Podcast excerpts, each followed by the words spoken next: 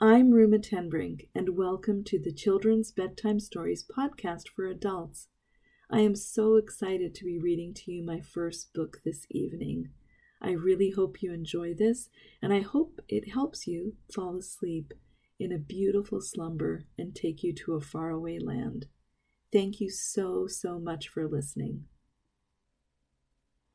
World renowned musician, environmentalist, and humanitarian Dave Matthews, in collaboration with popular children's book author Clete Barrett Smith, has conjured an exciting and poignant fantasy about a girl who must confront her past mistakes before she can save her peaceful forest community from a gigantic threat.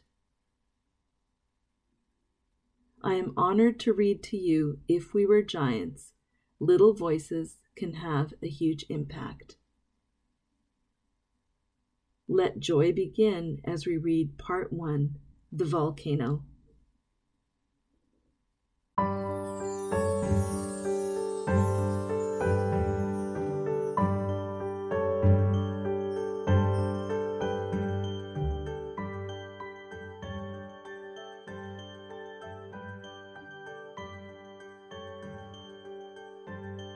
Part 1 The Volcano, Chapter 5. Kira lifted the top off the great wicker basket, climbed inside, and got down on her knees, then carefully eased the lid back into place. Long ago, she had made a small hole in the basket at eye level, and through it she gazed out at the little grove of banyan trees in the center of the courtyard. And she waited. She felt a twinge of guilt about eavesdropping, but it quickly passed. After all, if her parents didn't want her to listen in on their private conversations, then they shouldn't have them in the same place every time. And they shouldn't be hiding important things from her anyway. She understood the need to have secrets around Tico, especially if they were about things that affected the whole community. He wouldn't understand, and he might share them with his group of friends. But Kira was an official helper now. She had been outside four different times. Some day she would be entrusted with keeping her people safe by spreading stories about the fire demons, and also with keeping the lore and legends of Ziduan history alive, just like her father. She had worked hard and deserved to hear about anything that was going on. Just when her legs had started to cramp, her parents finally appeared, brushing aside the bamboo curtain at the back entrance to the family hut. Kira saw Maja scan the courtyard for anyone who might be about, but at this time of the evening, everyone had likely finished up dinner and was now busy with festival preparations down in the village square. Luckily, Maja didn't think it necessary to check inside the wicker basket. So, Taro said, there were more sightings? In just the three weeks we were gone? Kira watched through the little hole as her mother nodded. Once on the steppe over on the southeastern side, a group of them driving cattle, and again a few days later near the river. We can't be certain, of course, but it looked like they were surveying a good spot for a bridge, if you can imagine that. Then a third time, only the day before you got home. There were three of them, and it looked. She took a shaky breath. It looked like a scouting party of some sort, poking around, spying, writing on a large parchment, like they were making a map. Djana brushed away a tear with the sleeve of her robe. Paja held her close. Then she started again in a stronger voice. Taro, that last one was the worst. I was expecting your return at any moment, and they were so near the trail you always take. When I got the report, I was certain you and Kira were going to run right into them. I'm sorry you were worried, my love. Does anyone else know about the sightings? Djana shook her head. The Watchers report directly to the Elder Council. They are sworn to secrecy. Kira wondered what she could be talking about. Maja was a helper for the council, and so most of the secrets of the tribe were shared with her. In just a few years, Djana would be eligible to be elected to an official position on the council itself, and then she would know everything there was to know about Zidu. It wasn't usually big news when people were spotted in the vicinity. Sometimes outsiders wandered by the volcano as a matter of course. It was to be expected, and that was the job of the watchers to track their movements and let the council know when they had safely passed. So, why were her parents so worried now that. And the watchers were sure it was them? Djana scoffed. With the way they look, could they be mistaken for anything else? Plus, they're so big and clumsy and loud. Trust me, the watchers are certain. Taro shook his head slowly, worry lines creasing his face. In the last village we were in, Luqui, a man was spreading terrible stories about them. They fit with what we've been hearing for months now. He called them the takers. Kira put a hand over her mouth to smother a gasp. The takers were real? Why hadn't Paja told her when she'd asked about them? Djana harumphed. Takers. a perfect name for them. And there's more. This man said that. Taro took a deep breath. he said that they had been spotted in Nafalu. Djana's eyes went wide and her hand covered her heart. So close? Taro nodded. What are we going to do? We are Zidu. We continue as we always have. I spread the stories, and our people stay safely out of sight. But Taro, how long can that last? How long until we realize we may have to defend ourselves? Just like everyone else on Maja Earth who has something worth fighting for. Kira had to stifle another gasp. Fighting?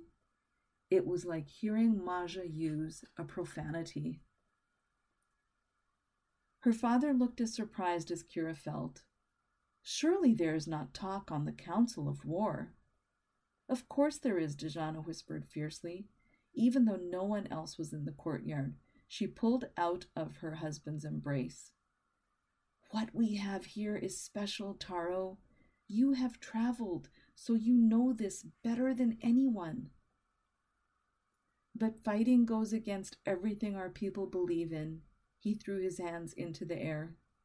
If we fight, we'll no longer have what we've built here. All would be lost, even if we won. Kira was chewing on her lips so hard she could taste blood. She wasn't sure what was more unsettling this talk of fighting and the takers, or seeing her parents disagree so strongly. Have you ever considered, Taro, that there will come a time when we don't have a choice in the matter? Of course I have, but that doesn't mean.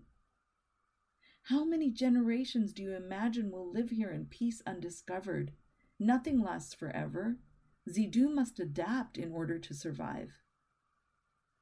Taro's shoulders slumped, but at what cost? Djana turned and strode to the porch, then looked back at her husband. I don't want our homes, our children, to be taken, and if I have any voice on the council, I will not allow it.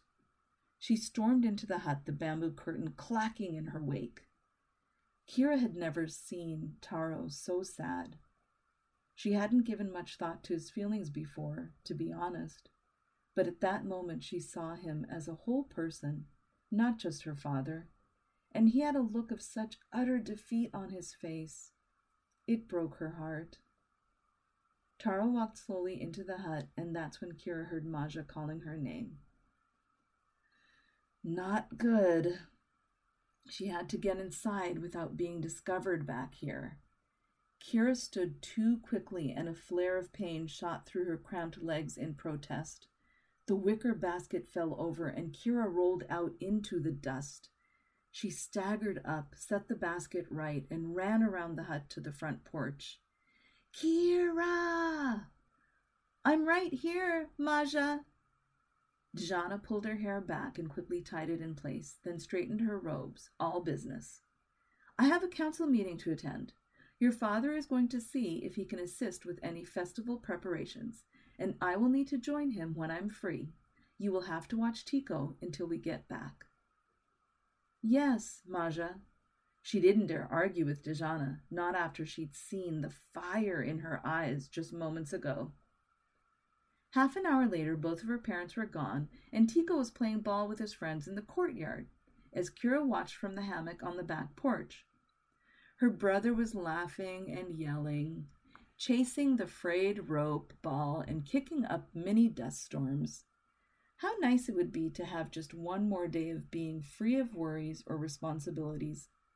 Little kids could do whatever they. Kira sat up in the hammock. What was it Tico had said? The grown ups would all be consumed with festival preparations so the kids could do whatever they wanted. It was true. Her parents were either going to work through the night or come home so exhausted that they just collapsed into bed. Kira could do whatever she wanted. So, what did she want to do? That was easy. First, she wanted to help protect Zidu. Always. But second, she wanted to make sure her parents never had the kind of disagreement she had just witnessed. Watching her mother and father talk like that to each other had disturbed her in a way she was not willing to examine. It was too scary. The only way to do those two things was to learn the truth about the takers. She would have to go to Nafalu and see for herself. If they truly posed a threat, she could convince Paja to take action. She wouldn't be able to tell him she had been there, of course, but she would think of something. And if the stories about the takers were just rumors, as she more than half expected, then she wouldn't have to do anything. All this talk and worry would just blow right through like a warm summer breeze on the steppe. And her parents would never have to fight about fighting again. She needed to start building a story of her own a story that would prove she could be a real storyteller. To do that, she would need to leave the cozy confines of Zidu alone and observe the takers. Her pulse raced at the thought, but in a good way. Her father had often told her, You'll know your first story idea when it comes to you. You'll feel it. She was definitely feeling this. The waterfall near the village of Nafalu was only an hour's walk from the secret exit tunnel on the east side of the crater. She could leave after everyone had fallen asleep, race over there, see what she needed to see, and be back in plenty of time to remain undiscovered. And she could finally be of real service to Zidu. After all, a good storyteller didn't just have to know how to weave tales, she also had to know where to find them. Kira's mind was made up. She would leave